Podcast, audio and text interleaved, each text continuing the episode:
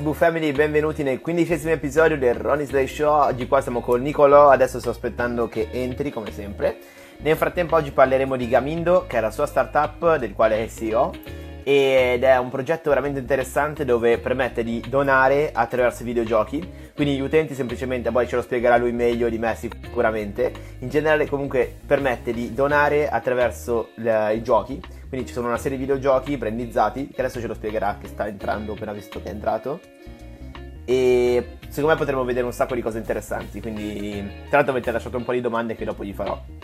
Adesso vediamo se riesco, ecco, lo invito io, l'invitato teoricamente. Eccoci. Ehi là, eccoci qua. Eh, sì. Buonasera, tutto bene? Tutto bene, tutto bene. Sta tutto bene? Io sì, sì, tutto bene, tutto bene. Sono sempre a casa qua. anch'io, anch'io, anch'io. Te dove sei? In che sono in Milano. Ok. Tu? Okay, okay.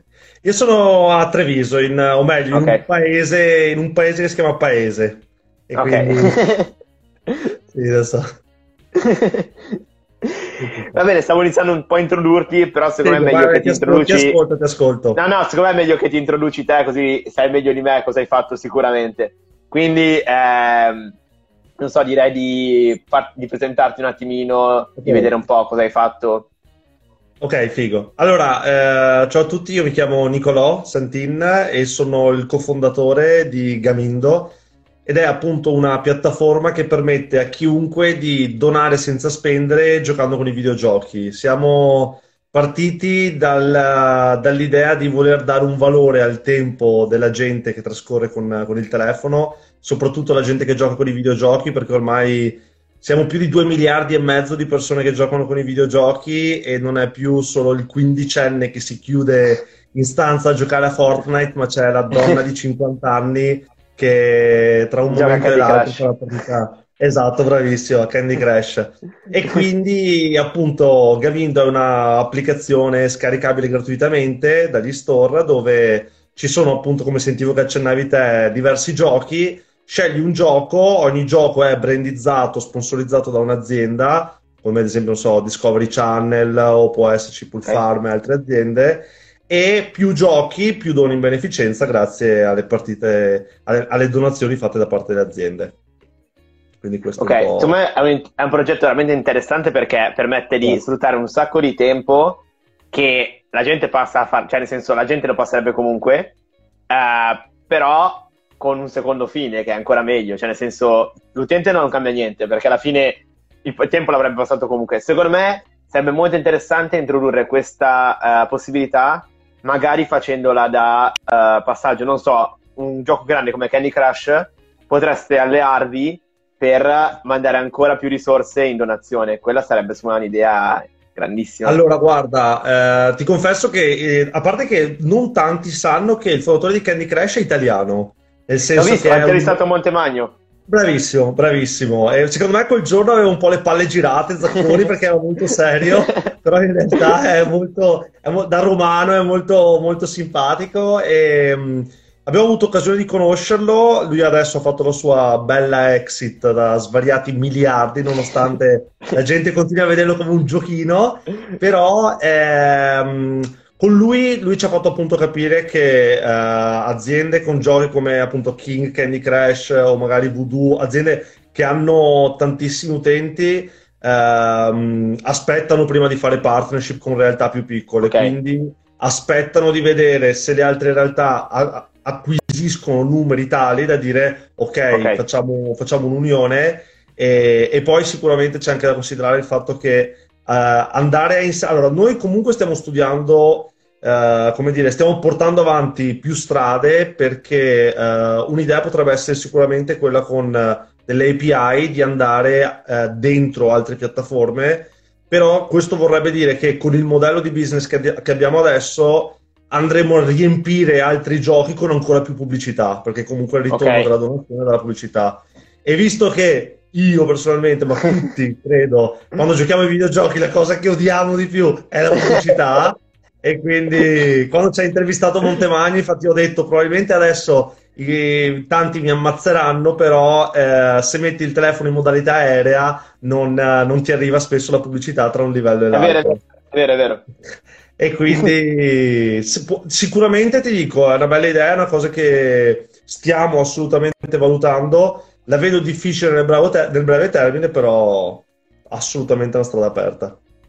E poi ti volevo chiedere, tu, questa qua è la tua prima startup? O hai già fatto sì, sì, sì, appena, appena uscito dall'università e sono partito subito con questo. Tu, quali sono, cioè, cose, che università hai fatto? Io ho fatto economia e gestione delle aziende a Venezia, ho okay. fatto prima economia aziendale triennale, economia e gestione delle aziende, poi okay. però appunto ehm, dovevo fare la tesi e ho detto ehm, o la faccio perché devo farla per laurearmi, oppure sfrutto questa occasione per avere un professore che mi ascolta e mi può aiutare nel...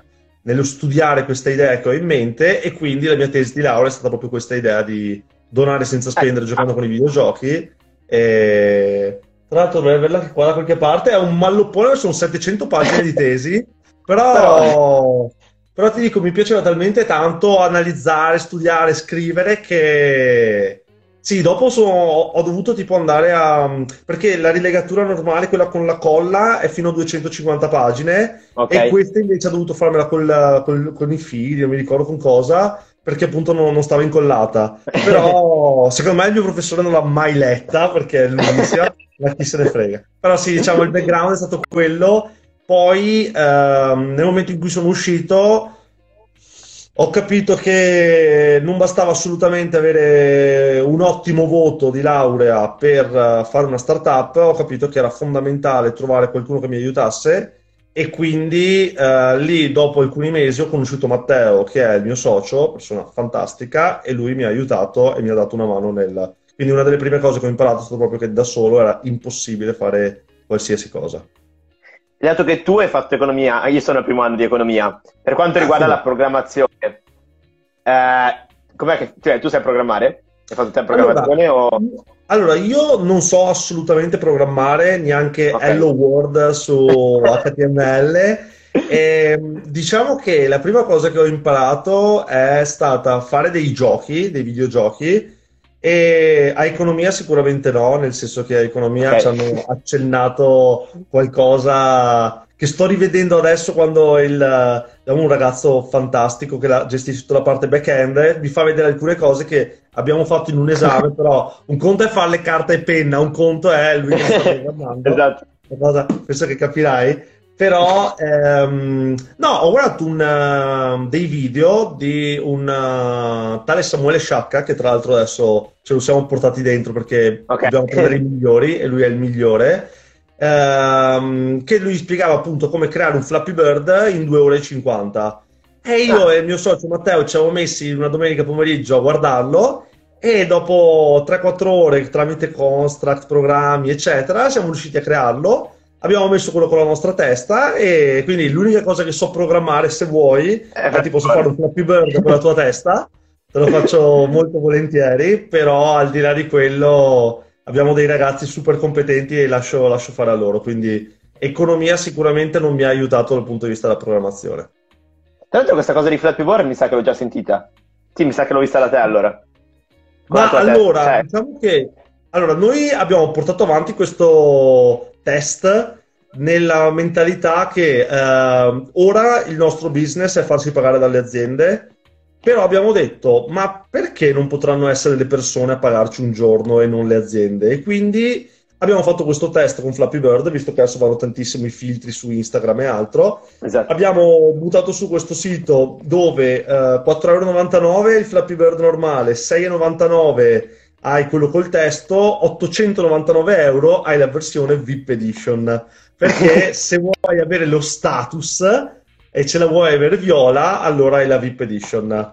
È stato un fallimento, nel senso che non ho ancora venduto una V I P Edition, però ehm, è tramite il Flappy Bird che abbiamo raggiunto Montemagno, che poi abbiamo fatto okay. il gioco, ci ha intervistato, e è tramite il Flappy Bird che sto facendo dei test, e ad esempio domenica scorsa a chi... Uh, lasciavo una recensione de delle persone che sapevo che aveva già l'app negli store, gli regalavo un Flappy Bird con la loro testa. Ah, okay. E quindi vedo che è una cosa, adesso una merce di scambio, che visto che tanta gente, infatti questa è una cosa che ho visto molto ora che abbiamo sviluppato l'app, e io sono il primo, che eh, difficilmente lasciamo delle recensioni sull'Istorra. È una cosa okay. invece che per l'applicazione è molto molto importante, e infatti se penso quando sei in un gioco ti viene fuori dacci il voto, tu sei talmente abituato che è una pubblicità che clicchi subito e dici no. Esatto, ma in realtà cioè, ci sono certe app che sono belle e quindi dovresti sì, lasciarlo sì, sì. E quindi tanti miei amici mi dicono cavolo io subito voglio farlo, cioè nel senso ci gioco ogni giorno, mi piace tantissimo, ma com'è che lascio una recensione? E quindi, e quindi ho dovuto spiegargli tramite un Flappy Bird. Perché tra l'altro non so chi, ho proprio visto un'intervista, infatti ti ho pensato adesso, e, e c'era questo Flappy Bird dove per far ripartire l'economia, non mi ricordo dove, avevano fatto ad esempio con i luoghi tipici di quel posto, lo sfondo, e poi invece come personaggi avevano messo uh, i personaggi tipici di quel posto lì, non mi ricordo chi erano, però erano tipo... Non so di chi ho sentito l'intervista. Sai che secondo me, adesso probabilmente dico una stupidata, ma può essere che fosse stato il buon vecchio Siro Toracchio, che lui l'aveva fatto secondo me tipo in Umbria, nelle Marche, adesso sì, magari mi, mi spacca la testa esatto. se, se sbaglio regione, però secondo me l'aveva fatto Siro Toracchio e, e aveva funzionato alla grande, lui è molto molto in gamba e come lui l'aveva fatto... fatto... Che nel senso che tu vincevi tipo dei buoni spesa che poi andavi a spendere nella regione. Sì, però sì, non sì, mi sì. ricordo da che avevo sentito questa intervista, quindi perché era un podcast sicuramente, però boh. eh, anche eh, perché... il potere del Flappy Bird. Esatto. Anche perché non so, tu, tu hai qualche routine, ti alleni, soprattutto adesso che siamo bloccati a casa? Allora, guarda, eh, io per tanti anni ho, mi sono allenato molto, poi da quando ho iniziato a fare questa, questa vita da startup, chiamiamola così, okay. eh, ho smesso. E, okay. mh, infatti do sempre la colpa al mio socio e dico da quando ti ho conosciuto ho smesso, in realtà non è, non è quello. È che ho smesso poi anche l'esperienza in America e la scoperta dei Five Guys, McDonald's e K F C. Che a San Francisco stavano molto meno, sono tornato che ero ciccionissimo, adesso sto un po' dimagrendo, però ehm, sto cercando da, da un paio di settimane di ricominciare con la routine, eh, che credo che, ti dico, tempo fa ero veramente molto molto muscoloso e, mi, ed, eh. e la costanza è la cosa che ti premia in assoluto, quindi sì, avere proprio una routine sia a livello fisico che a livello di alimentazione... Credo che sì, sei meglio di me. Infatti alimentazione in questo momento è un macello, dato che sono a casa da un mese senza uscire proprio neanche una volta. Adesso però sto correndo in cortile, sto facendo tipo a cerchio. Soliti duecento metri intorno. Però sai, allora, qua dipende molto da persona a persona. Ehm, ti dico, io personalmente ehm, sto trovando dei benefici nello stare a casa, perché se sono fuori... hai ah, sempre l'occasione di andare a bere qualcosa e mangiare okay. la pizza, e c'è il buffet dell'evento di startup e dici ma cosa faccio? Ma lascio la quella roba buona e quindi la mangi, e quindi eh, sicuramente sto trovando dei benefici adesso non stare a casa, però poi dipende, dipende da persona a persona. Sì, io invece no, perché di, di solito eh, magari esco, però magari sto fuori tutto il pomeriggio e di pomeriggio è difficile che magari mangio, invece sì, sì, a sì, casa sì. una merendina ogni tanto salta fuori. E invece per quanto riguarda i tuoi primi passi dentro a startup, cioè come ehm, hai iniziato a strutturarla, che era una delle domande più frequenti nelle storie. Sì, allora appunto ehm, credo che il primo primissimo passo, che infatti anche l'altro giorno ho avuto occasione con diversi ragazzi della Bicocca di raccontarli, è stato proprio quello che secondo me l'errore che la gente fa spesso è credere che se hai un'idea la devi tenere per te stesso, non devi dirla a nessuno, perché con la tua idea rivoluzionerai il mondo. In realtà, se io quattordici anni fa, sedici anni fa ti avessi detto che volevo fare un social network dove mettevo il pollicione per chi metteva una cosa bella o per prima che la cosa diventava Facebook, ce ne voleva di tempo, quindi sì. non è tanto l'idea in sé. Spesso mi... adesso diciamo, o meglio, all'inizio il complimento più bello che mi piaceva sentire dalla gente era che bella idea che hai avuto. Adesso in realtà la cosa più bella che mi piace sentire è tipo, non so, che bene che è fatta l'app. E io in quel momento dico, io non ho fatto niente, ha fatto tutta la gente che ho scelto di lavorare assieme, quindi vuol dire che ho scelto le, gente, le persone giuste. E quindi quando sento dire che bene che è scritta quella cosa, Ah, che bello, sono felicissimo. Quindi diciamo, il consiglio è stato proprio quello di dire, eh, cioè i primi passi sono stati capire fin da subito che l'idea era sicuramente il punto di partenza, ma proprio l'uno per cento, il resto era realizzarla, trovare persone che eh, la realizzassero, che è stata forse la cosa okay. più difficile, perché l'amico sotto casa che gli dici ho un'idea e lui è già là che sta pensando alla Bentley che comprerà perché ha visto il film la sera prima, che fanno i miliardi, sbocciano e eh, quello lo trovi subito, in realtà magari non ha le qualità che ti servono realmente per andare a fare, a fare strada con la startup. Quindi trovare persone competenti è in assoluto la sfida più grande per ogni startup, secondo me, e il punto sicuramente di partenza.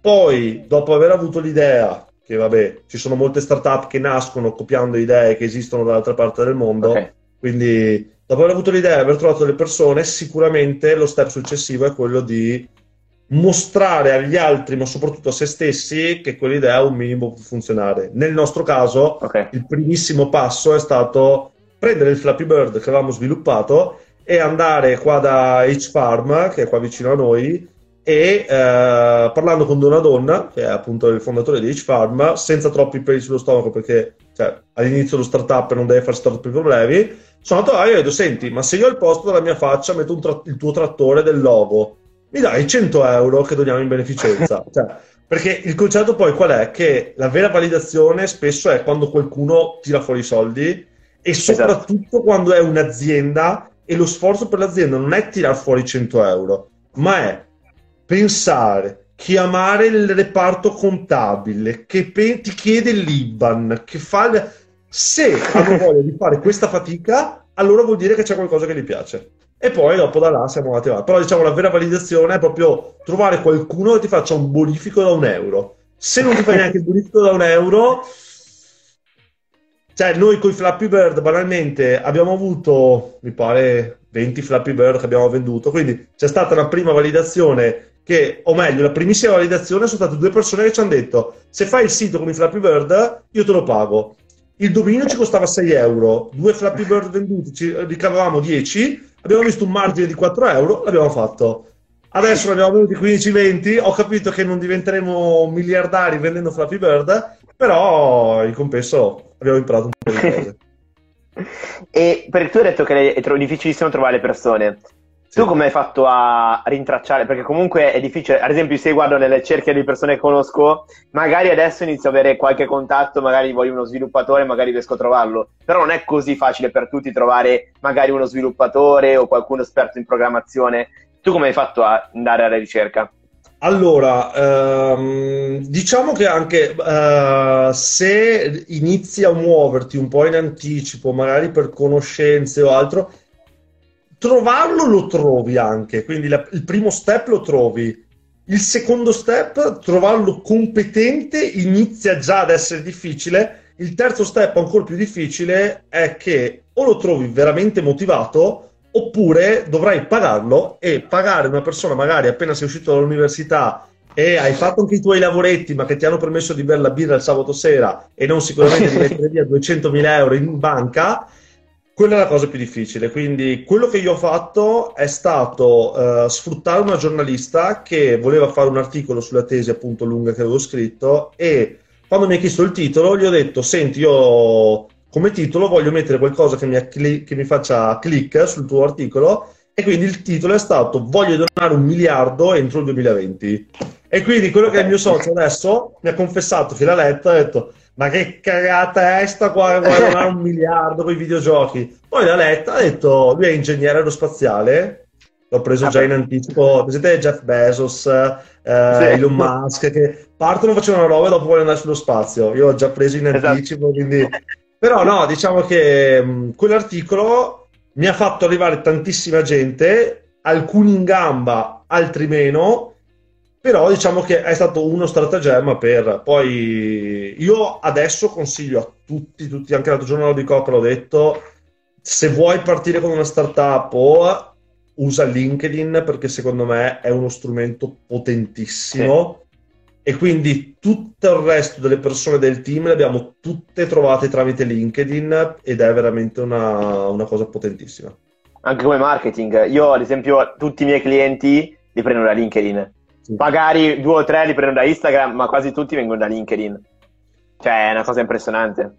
Guarda, io noto veramente che hai una, una percentuale di, di probabilità di raggiungere una persona di un certo livello che è veramente alto, perché magari puoi scriverli anche su Facebook, puoi scriverli su Instagram, però in quel momento che la gente è là, è, è, è su quel social per un'altra ragione. La gente che invece sta su LinkedIn sta proprio con la voglia di crescere personalmente e professionalmente. La cosa bella è poi che...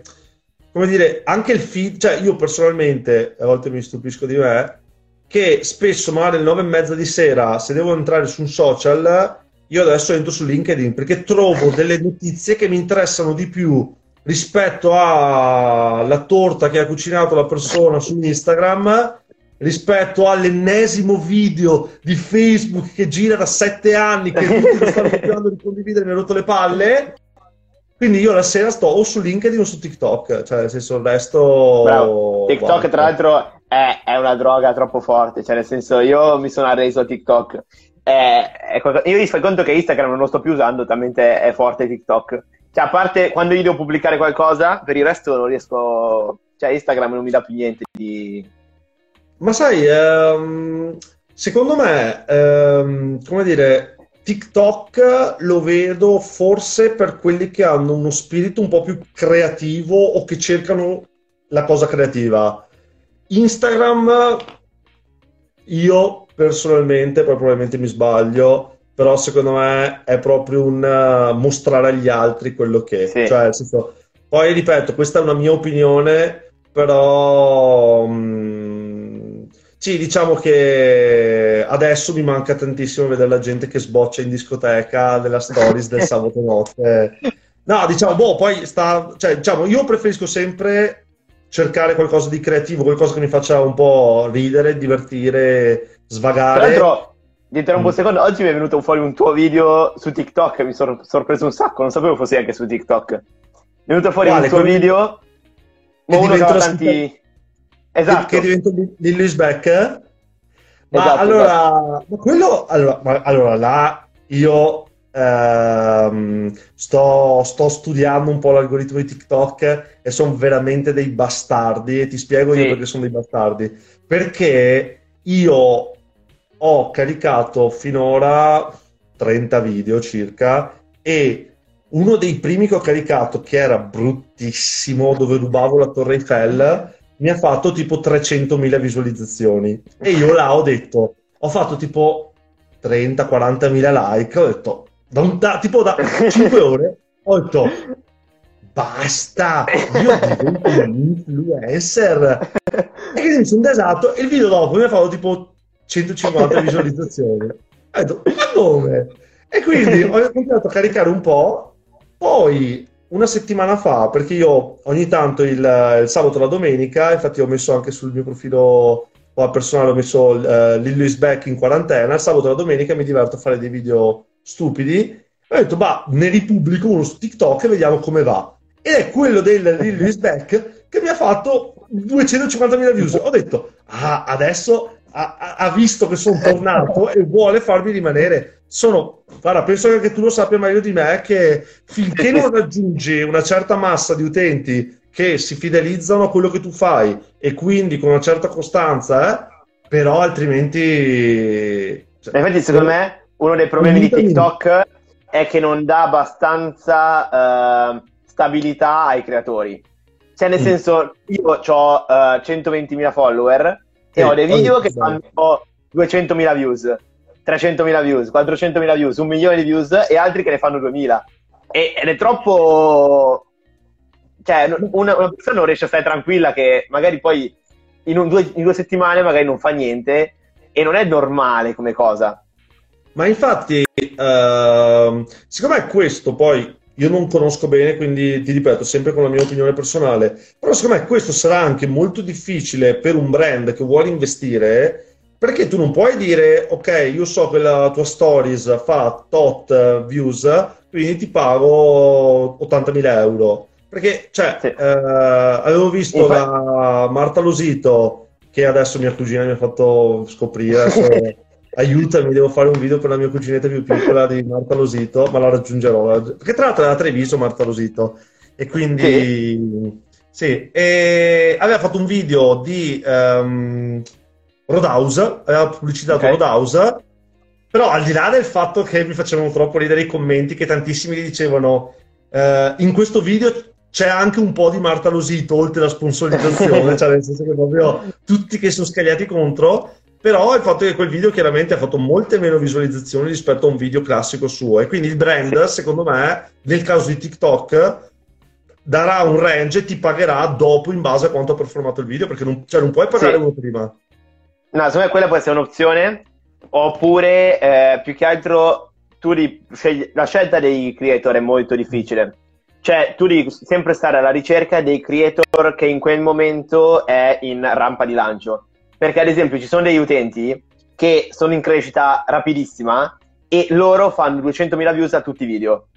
Poi anche loro arrivano al momento nel quale diventano abbastanza famosi e poi l'algoritmo inizia a dare ogni tanto video con tantissime views e altri normali. E quindi anche lì dopo diventa un casino. Quindi l'azienda deve stare sempre, più che l'azienda poi l'agenzia che si occupa della ricerca di influencer, deve sempre stare allerta ai nuovi talenti che stanno crescendo. È l'unico modo, secondo me.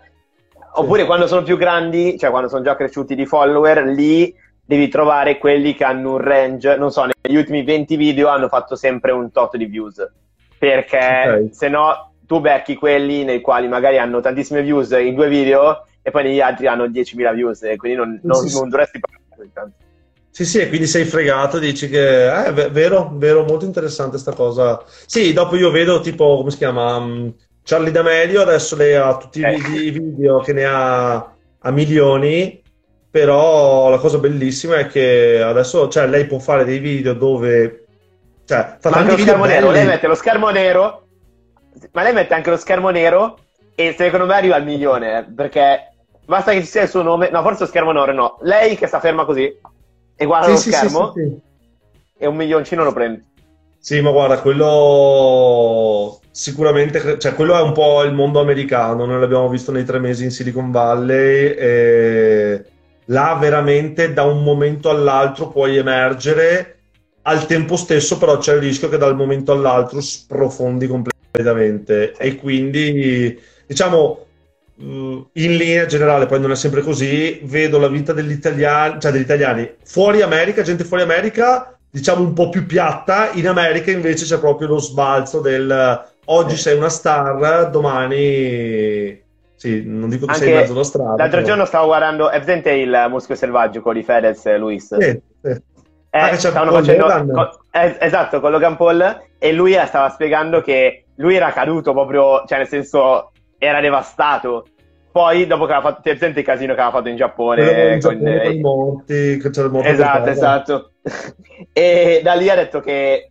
Ha, si è preso del tempo e ha ricominciato da zero, perché lì era veramente crollato e era al massimo del suo splendore poco prima di quello. Quindi sì, veramente in America nasce e crolla, invece in Italia siamo abituati alla gente che fa quello che vuole, quindi alla fine sì, non puoi crollare ma... più di tanto. Cioè in Italia sono quelli, nel senso che è molto difficile che domani, cioè penso che l'ultimo caso, forse, poi a parte che io mi informo ma neanche troppo, però penso che l'ultimo caso di persona che così da un giorno all'altro è diventato veramente famoso, lo sta diventando, sia Luis Sall. Cioè, sì, lui, sì. Eh, lui è stato uno che nel giro di pochi mesi è cresciuto, volato, e che adesso riesce a fare un video... Tra l'altro l'ho conosciuto personalmente, eh, cioè sì. è assurdo perché è una persona che, come dire... Ehm, molto, molto, non dico timida, però nel senso normalissimo quando ci parli proprio... E in realtà nei suoi video ha creato un video, uno stile completamente nuovo. E... Vedi, però a me la cosa che mi piace ad esempio di lui è che ha una creatività che mi attira. Sì. Cioè non è che mette la foto di lui che è a mangiare da Cracco. Cioè bello sì, però... Sì, diciamo, quindi poi è una cosa personale. Sono attirato molto di più dai video di Rovazzi che mette diecimila effetti e lui diventa Cracco, piuttosto che magari il video di qualcun altro che sboccia e, e rappa. Sì, sì, sì.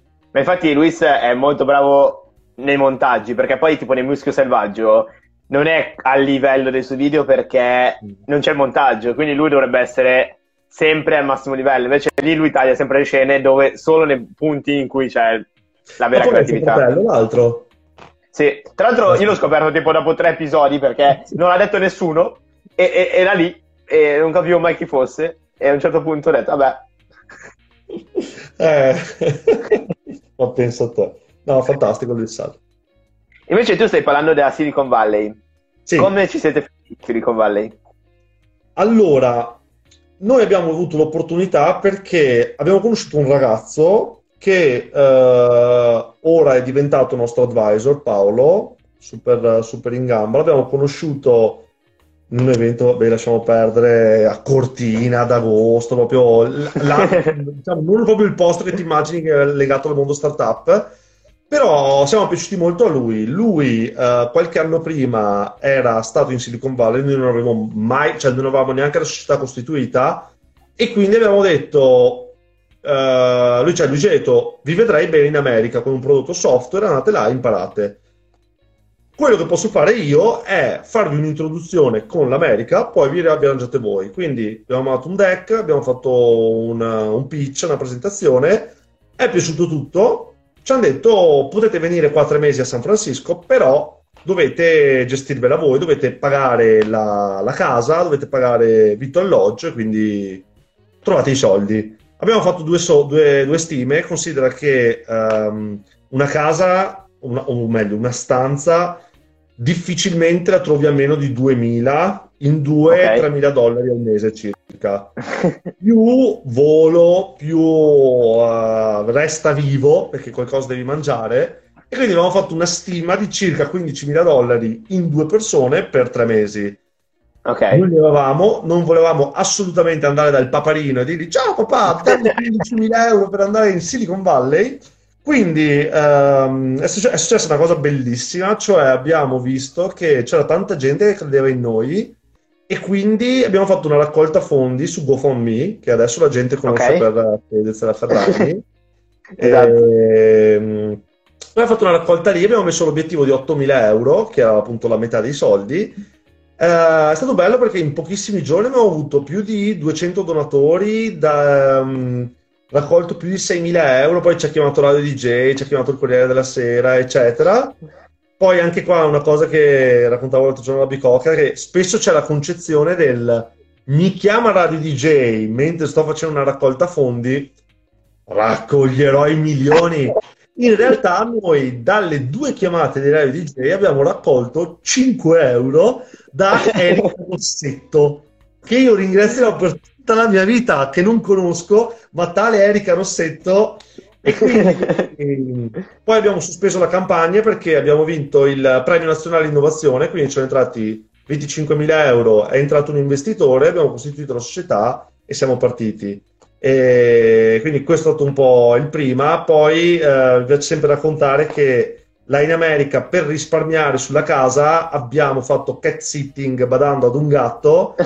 Questo perché c'era la signora che doveva andare eh, tre mesi in India a sorvolare l'India con la mongolfiera, quindi anche già là capisci che, ma se io, vado, se io vado in un Airbnb in Italia troverò mai la proprietaria di sessanta anni che deve andare in mongolfiera in India? No, no, non ti accatti. E quindi là eh, abbiamo capito che era un mondo a parte, e, però badare a un gatto ci ha fatto risparmiare seimila dollari che ci sono serviti su molte altre cose. E E poi là, vabbè, sì, ehm, è come si legge sui libri. Ma là eravate tipo in un acceleratore o era semplicemente... Okay. Sì, eravamo in Plug and Play, che Plug and Play okay. è, considera il più grande ecosistema al mondo di Open Innovation, perché non perché basta dire questa parola Open Innovation per essere fighi, ma perché effettivamente... L'anno scorso hanno fatto con più di quattrocento aziende una partner... E le aziende là sono Coca-Cola, sono adesso qua in Italia c'è Lavazza, Esselunga, eccetera, aperto da poco. E, e noi quindi eravamo in questa, in questa sede a Sunnyvale, che è dove c'è LinkedIn proprio, okay. e, e noi avevamo la, la possibilità di parlare con queste aziende, di parlare con investitori, presentare, e... figo. Infatti quella lì è un'esperienza bellissima. Io volevo andare quest'estate, per ovvi motivi non andrò. Però perché io sono in Cattolica e in pratica mettono a disposizione delle borse di studio, ovviamente una parte devi pagarla te, cioè dipende dal reddito, e tu puoi andare dei mesi durante l'estate o a Stanford o a Berkeley, comunque alle scuole della Silicon Valley o in generale del mondo. Io pensavo di andare in quelle lì a Silicon Valley, e però ovviamente ricenderò l'anno prossimo perché sì, sì, sì. sono i problemi. Ci credo, guarda, io lo, sì, uh, lo consiglio assolutamente, poi credo che sia un'esperienza che ti forma tantissimo, che quello che ti gasa là è il fatto che sai che ci rimarrai per un tempo limitato, salvo che non vieni assunto da un'azienda là o non raccogli milioni da fondi, V C e altro. Ma sì, uh, è, è, è veramente una cosa straordinaria e... Cioè, banalmente io mi aspettavo di vedere, cioè, anche là semplicemente mi aspettavo molto di più da Los Angeles. In realtà eh, San Francisco è proprio una città, un, sembra che sia la quarta più grande in America, però la cosa assurda là è che mh, da Silicon Valley io mi aspettavo di vedere tipo dei taxi volanti, robot per strada, e in realtà sono campi, proprio campi, dove però a un certo punto ti trovi Apple, Google, Facebook. E poi la cosa bellissima che mi ricordo è proprio quando andavi al supermercato e c'era il mio socio che aveva un, uh, un giubbotto che secondo me fa schifo, però eh, non so perché a, a, a, in Silicon Valley piaceva. Era, succedeva spessissimo che c'erano questi qua al supermercato che attaccavano un bottone con lui, adesso non so gli orientamenti sessuali quali fossero, però che attaccavano sempre un bottone con lui e dicevano nice jacket, cioè sempre che e parlavano, e tutti era bello che dove lavori? In Google, in Facebook, in LinkedIn. E quindi perché la, sì, lo stipendio medio mi pare che sei sui centocinquantamila, quindi poveri. Sì. Però anche là, se consideri che, non so, l'affitto ti costa tremila, quattromila e sì, diciamo, senza far nomi, sì. Ho avuto a che fare con una ragazza che mi ha detto, guarda, ehm, lei lavorava in una, in una di queste tech company e lei mi ha detto, io non, non posso permettermi un figlio, quindi prenderò un cane. E quindi capisci che ci sono certe cose che ti fanno anche abbastanza riflettere. Cioè, sì. Bellissimo quel mondo... Però se non puoi neanche dire faccio un bambino perché non posso pagare sì. l'asilo, nonostante guadagno duecentocinquantamila dollari, c'è un problema. Le domande te le devi fare. Infatti più che altro lì, um, secondo me può essere una fase della tua vita, però o arrivi a quel livello e riesci a viverci bene, mm. se no non può essere per tutta la vita, perché se no fai troppi sacrifici per vivere così. Oppure sì. un'alternativa potrebbe essere quella di vivere fuori da San, San Francisco. Perché sì, in quel caso penso che molto quello, la... sicuramente, quello sicuramente tra Menlo Park, Cupertino, Sunnyvale, tutto quello che c'è là. Eh, però considera che la Silicon Valley è là proprio da San Francisco a San José, e quindi c'è gente che vive a San José, però sì, in macchina è un'ora e mezza e quindi non sono proprio vicinissimo, quindi molta gente... Sì. Preferisce anche fare questo investimento, a parte che tipo un ragazzo che conosciamo che lavora in Google, lui vive a San Francisco perché dice dopo lavoro, cioè se tu vivi a Sunnyvale ti tagli le vene per lungo perché è veramente un posto tristissimo dove alle sette di sera non c'è più nessuno, perché in America non esiste la camminata, in America tutti si muovono in macchina, oppure cioè nel senso alla sera non è che dici non so tipo Milano, ma Treviso, vado fuori alla sera a Treviso, faccio una passeggiata, vedo gente. No, la, la gente finisce di lavorare a una certa ora, mangia, va a letto, la mattina dopo si sveglia presto. Quindi certa gente che magari è un po' più abituata al mondo europeo vive a San Francisco perché magari la sera va fuori a bersi una birra. E poi ad esempio la cosa bella di questo ragazzo che lavora in Google, che lui ci mette un'oretta la mattina in... in autobus, ci sono gli autobus di Google che ti portano, hanno il wifi dentro e lavorano dentro, quindi io personalmente vomiterei anche la comunione se lavoro dentro una, una corriera, però l'invidio.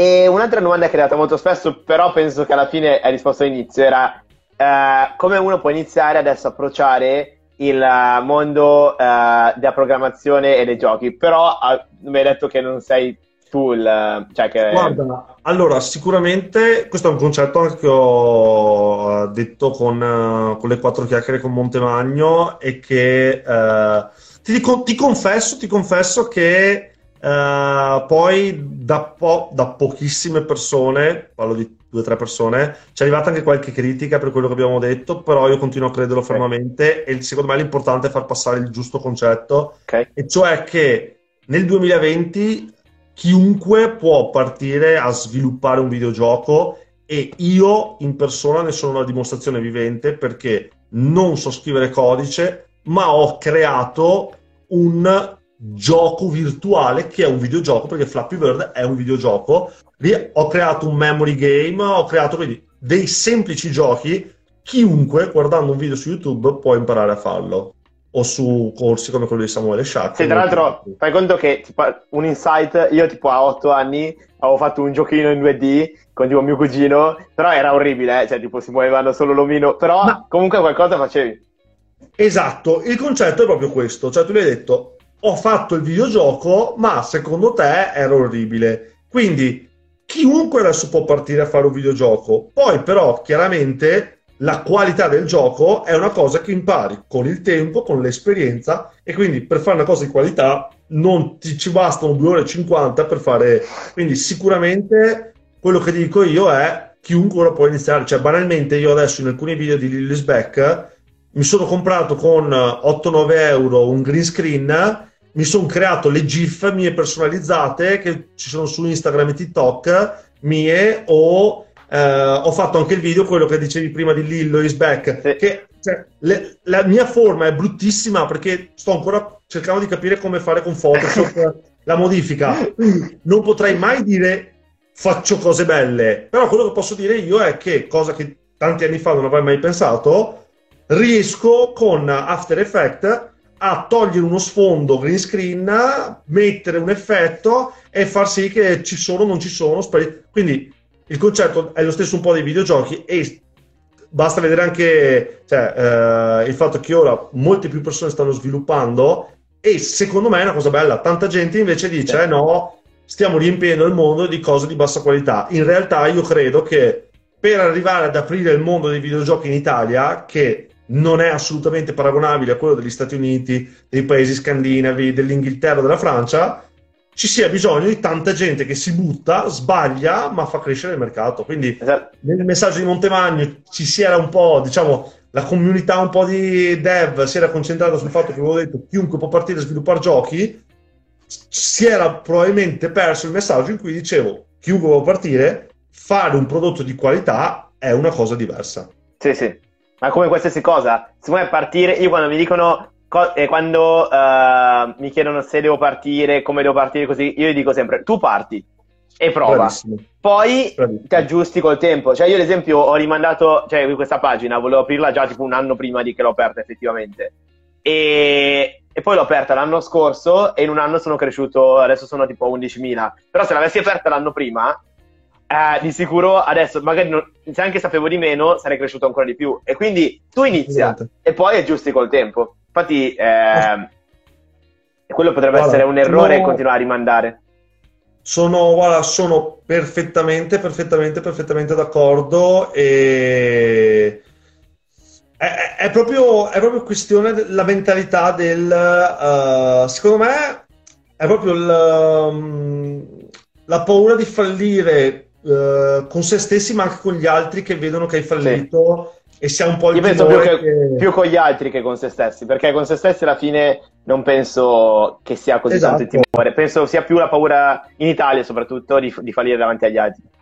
Sì, che esatto, loro, eh, cioè, dopo pensi, ah ma gli altri mi vedono come un fallito, anzi esatto. A me è una cosa che piace fare molto... Um, quando mi metto certi obiettivi, poi non tutti gli obiettivi che ho, però certi obiettivi è proprio quello di dirlo agli altri, perché se fallisco l'ho detto agli altri e faccio una figura di merda. Esatto. Quindi io uh, quest'anno pesavo centotré chili, io ho detto a giugno peserò novantatré chili e se non ce la faccio, eh, offende, cioè ditemi che sono un pirla, perché nel senso che sì, sì, sì. a parte che questo mi aiuta nel momento in cui esco, prendo una Coca-Cola zero, almeno i miei amici capiscono che sto bevendo la Coca-Cola esatto. zero perché devo dimagrire, però ehm, dare agli altri l'idea del il mio obiettivo è quello, se non lo raggiungi non è più solo una cosa con te stesso ma anche con gli altri, quindi sì, è sì, una cosa sì. molto d'aiuto. Ad esempio io mi sono svegliato al da... ho fatto ieri un video su YouTube in cui parlavo e mi sono svegliato veramente da settembre fino a prima che iniziasse la quarantena alle cinque di mattina, e io all'inizio oh. l'avevo detto a tutti perché mi allenavo, perché in pratica io adesso stavo facendo diecimila cose insieme, perché io sono al primo anno di università, faccio uh, contenuti più o meno ovunque in questo momento, lavoro e quindi non avevo molto più tempo. E io sono uno fissato con la palestra così e quindi non avevo più tempo, quindi ho detto mi sveglio la mattina presto così leggo e poi vado in palestra, e l'avevo detto praticamente a chiunque, cioè tu vedi qualsiasi persona mi conosce sa che mi devo svegliare alle cinque, e quindi nel momento in cui suonava la sveglia io dicevo adesso mi devo svegliare perché ormai l'ho detto a chiunque e non posso fallire così davanti a tutti, e quindi assolutamente. Guarda, sono perfettamente d'accordo con te, e... però, ripeto, è una cosa che per certe persone come magari noi è semplice, non che siamo superiori agli altri, dico semplicemente che magari siamo diversi da altri che hanno magari il timore di buttarsi e, e dirlo. Però cioè, spesso proprio l'idea del buttarsi mi viene in mente quando magari, eh, a me succede a volte, non so, sei all'evento e hai la persona che è la persona che hai sempre voluto conoscere, andare a parlargli, però sei là che dici, boh, non lo so, vado a parlargli, non vado, cosa faccio?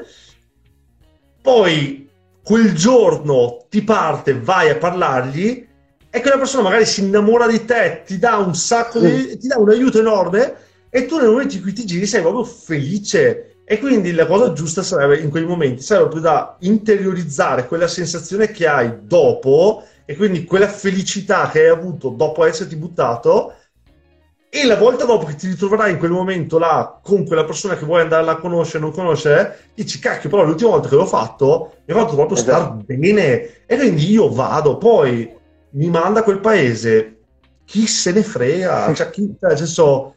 viviamo nell'era dove veramente quello che succede ieri ce lo siamo già dimenticati oggi. Esatto, infatti c'era questo libro qua, non so se ce l'ho qua da qualche parte, ah sì qua, che è de...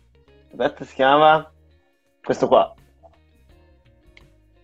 ah ok, la sottile le arte di fare quello cazzo che ti pare, ok. In inglese era qualcosa del genere, non so, non mi viene in mente. Comunque era il fatto che non ti deve interessare quello che dicono gli altri, e quindi eh, tu, gli altri dicono qualcosa, non deve interessare a te, perché tanto alla fine non è una cosa che ti interessa. Eh, sì, esatto. Poi comunque ehm, questo non vuol dire sicuramente quello che pensi anche te, che bisogna mettersi i tappi nelle orecchie e... no, no. Cioè, se, sei, se, se ti vesti come un deficiente e la gente ti dice guarda uh, stai, stai, stai male, lasciatelo dire, dopo un po' ascolta anche quello che dicono gli altri, sì, sì, sì. Però se c'è quella cosa in cui tu ci credi particolarmente, allora sì, non devono essere gli altri che ti dicono sì, sì. no, non ce la farai. Sì, sì, ma più che altro sai cosa? Io intendevo anche quando tu adesso stavi dicendo uh, quando vedi quella persona con la quale vuoi andare a parlare, in quel caso lì tu magari non ci vai perché hai paura o che la, quella persona lì ti giudici, ci giudichi, oppure che le altre persone ti giudichino. Quindi in realtà se tu dici, vabbè io voglio farlo, lo faccio. E quello è il passaggio che secondo me è importante da fare. Sì, eh, non è semplice. Non è semplice. No, per niente. Per niente. È, la cosa, è la cosa in assoluto più difficile. Sì, e sì, sì. Forse per quello che anche adesso piattaforme come LinkedIn vanno tanto, perché hai, avere anche la possibilità di scrivere a una persona ciao, sono questo, eh, e magari avere una risposta, un feedback dall'altra senza che fai lo sforzo di andare così come la gente fa su Facebook o su Tinder, sì. Nel senso che nel mondo sociale non professionale, però è sicuramente una cosa, una cosa che ti aiuta e ti dà la spinta. Poi, boh, così. Adesso ci avviciniamo alla fine, perché io avevo un bug nelle live e in pratica duravano all'infinito, però adesso si è tolto quel bug e quindi durano un'ora. Infatti io, se tu guardi i miei primi uh, dieci dodici episodi di questo podcast, durano tipo un'ora e mezza, perché le live non finivano. Adesso invece il bug si è elevato e tra poco mi partirà, tra nove minuti mi partirà un countdown qua sopra che mi dice che manca un minuto. Eh, sono rimasto malissimo. Comunque, eh, una domanda che faccio sempre è: quali libri consigli e quali sono quelli che ti hanno cambiato la vita? Soprattutto se leggi in generale. Sì, allora... Um... Sto, negli ultimi anni sto, sto cercando di, di leggere parecchio perché mi sta, mi sta aiutando molto. Diciamo che um, un libro che adesso il, il, la, gli autori uh, non me li ricordo mai, però un libro che mi è piaciuto tantissimo si chiama Relentless e uh, parla proprio del, se non ricordo male, era l'ex uh, mental coach, allenatore di Michael Jordan, Kobe Bryant, che spiega okay. proprio cosa gli ha portati appunto questo relentless, quindi proprio questa ferocia, cattiveria nel dare sempre il massimo. Quello mi è piaciuto tantissimo. Poi di Carnegie mi pare che sia okay. uh, come dare come come trattare meglio da se ah, stessi okay. e dagli altri. Quello, quello mi è piaciuto tantissimo. Ho appena finito di leggere il libro che uh, mi pare che si, uh, che è praticamente scritto da um, il protagonista di The Wolf of Wall Street, quindi ah, okay. adesso, okay. Uh, il lupo il rosso di Wall Street. Ok, sì, ce l'ho anche. Sì, il libretto e... rosso del lupo di Wall Street. Bravissimo, bravissimo, il libretto rosso, bellissimo, bellissimo. Uh, adesso sto leggendo uh, The Secret of Sand Road Hill, che è appunto la via principale dei V C americani, che l'ha scritto okay. il uh, general partner di Andriy Sinorowitz, che è il più grande fondo là in America. Okay. E quindi, oppure uh, un altro, no, uno che suggerirei sicuramente agli startupper è Da zero a uno di Peter Thiel. Ok, okay, quello è, è fantastico. E un altro che secondo me è proprio bello è di, uh, mi era piaciuto, Federico Pistono, Startup... Okay. Sì, Startup punto zero, qualcosa punto zero. Startup punto zero. Quello, quello mi, mi è sembrato proprio super easy, proprio per, uh, per partire. Sì, lui è bravissimo. E poi... E poi ce ne sono. A lui mi piace un sacco. Solo che io gli ho chiesto, ogni tanto mi rispondeva ai messaggi, poi gli ho chiesto di partecipare al, a questo qua, al, allo show, non, non mi ha risposto, quindi non ce l'avrò come ospite.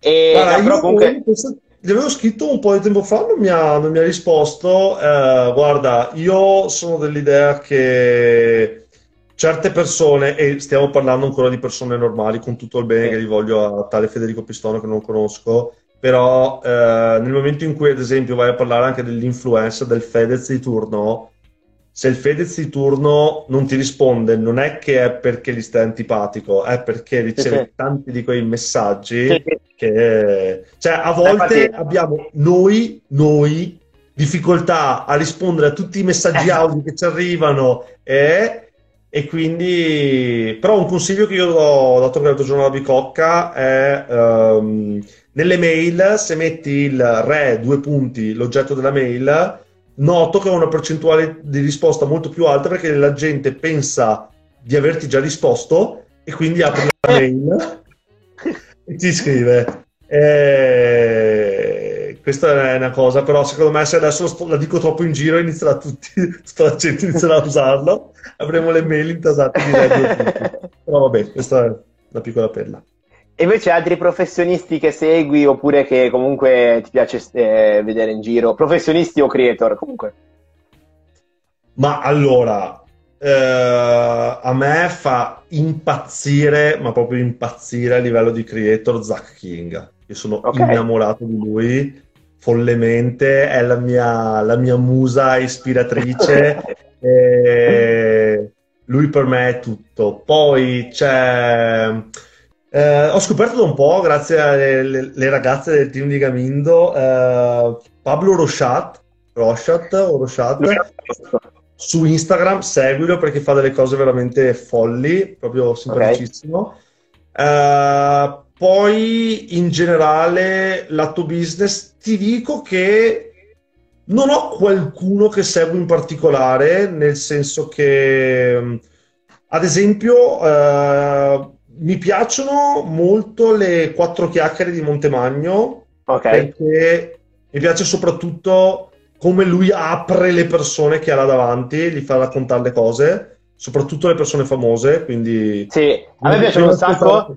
Sì, io ero poco, abbiamo l'altra volta contestato, alla pratica io ogni settimana faccio una live con una ragazza che, okay. cioè nel senso parliamo, una volta volevamo parlare di no, delle notizie principali, solo che perché lei parla di politica. Il problema okay. è che da quando abbiamo iniziato a farlo l'unica notizia che c'è è il coronavirus, quindi non abbiamo altre notizie di cui parlare. E stavamo parlando appunto dei quattro chiacchiere di Monti e secondo me sono molto belle perché comunque porta dei uh, personaggi che nessuno riuscirebbe mai a portare, cioè nel senso... Se io vado a chiedere alla Hunziker se mi viene a fare la diretta qua, sono sicuro cento per cento che non mi risponde. Però il problema è, secondo me, che lui eh, ha paura di intervenire. Cioè, nel senso, l'altra volta ci sono alcuni eh, ospiti che magari divagano un attimino sull'argomento e lui, pur di mantenere un buon rapporto con quell'ospite, non gli va Guarda, contro.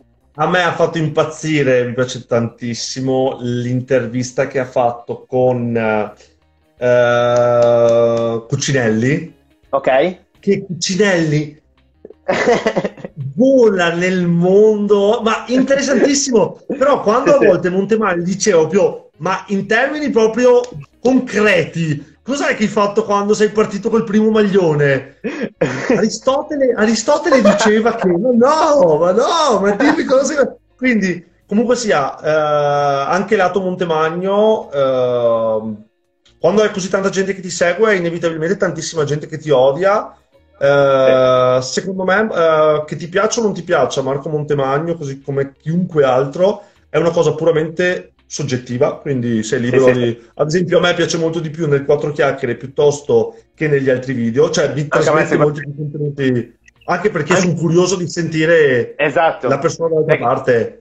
Perché secondo me il problema degli altri video è che più che altro sono entry level. Quindi diciamo che noi in un certo senso uh, le sappiamo già quelle cose. A Ma perché magari linee, siamo noi il target. Cioè il target esatto, magari esatto. è quello che sta entrando. Però la cosa oggettiva, banalmente nel nostro caso, è stato che lui si è messo in discussione e in tre giorni gli ho detto «Oh Marco, mandami due audio dove dici pazzo furioso, pazzo furioso». Cioè lui dopo due secondi mi ha chiamato su WhatsApp, abbiamo fatto il gioco e quando gli ho detto «Possiamo mettere il logo di Gamindo?», lui mi ha detto «Guarda, partiamo senza, perché sarà pieno di gente che proverà a distruggervi e se il gioco va male faccio una figura di merda solo io come Marco Montemagno e voi ne uscite senza problemi. Se invece va bene, vi integrerò dentro». Quindi, a prescindere da quello che la gente dice, eh, noi ci siamo trovati bene. Poi, sì, in sì. generale, altra gente che seguo, ti dico, mi piace... Diciamo, non ho qualcuno nello specifico, ho qualche persona che su LinkedIn non seguo volontariamente, ma mi capita spesso... e mi interessa. Uh, um, ad esempio Luca La Mesa, Luca La Mesa è uno che voglio iniziare a seguire uh, perché ha, ha una filosofia che mi piace, mi piace sì. molto. Io penso di comprare il suo corso prossimamente, cioè sì, non, non esatto, so quando lo regalava, però... ma l'abbiamo perso, abbiamo perso per strada. E...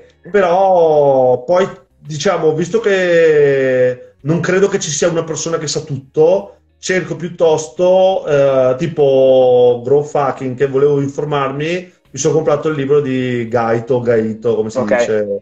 Sbaglio sì, sì, sì. Voglio sì, informarmi... Come? Tra l'altro l'ho intervistato, a, non in questo show, ma prima che iniziasse. L'ho ah, intervistato sia lui che Gerardo Fogliano, che anche ah, lui okay, parla okay. di Growth Hacking. Bravissimo. E, e quindi cerco un po' di capire... chi mi può dare una, un valore tra le varie persone. Mi piace molto, guardavo i video di Tony Robbins, Anthony okay. Robbins, o di... Uh, ah no, beh, uno che mi piace molto da sentire sono um, Riccardo Luna, fantastico. Riccardo Luna fa dei podcast da un minuto, uh, okay. spaziali, e uh, su R D S alle tredici e cinquantasette, e... Um, Hoffman, adesso non mi viene in mente, Reid Hoffman di LinkedIn, The, the Master okay. of Scale, quello veramente ok. Figo. Poi tra l'altro ti dico un attimo, tanto abbiamo ancora un minuto, ti faccio un insight, è venuto in mente adesso. In pratica quando avevi annunciato, cioè Montemagno aveva annunciato il gioco, mm. io avevo, cioè, avevo fatto qualche partita e avevo fatto una storia in cui ci giocavo, ah. Montemagno l'aveva ripostata e avevamo trenta secondi, quindi faccio velocissimo, e aveva messo nei post... la mia foto col mio screen. Dopo te lo mando su WhatsApp perché è incredibile. Poi l'ha cancellato dopo un paio di giorni, però c'era il mio logo sulla pagina di Montemagno e ho detto wow. E ti è arrivata, è arrivata gente... No, quello no. Perché era, comunque non mi aveva taggato, quindi era più difficile. Okay, okay, okay. Comunque ti ringrazio, abbiamo ancora sette minuti, quindi chiudo. Grazie mille per aver accettato.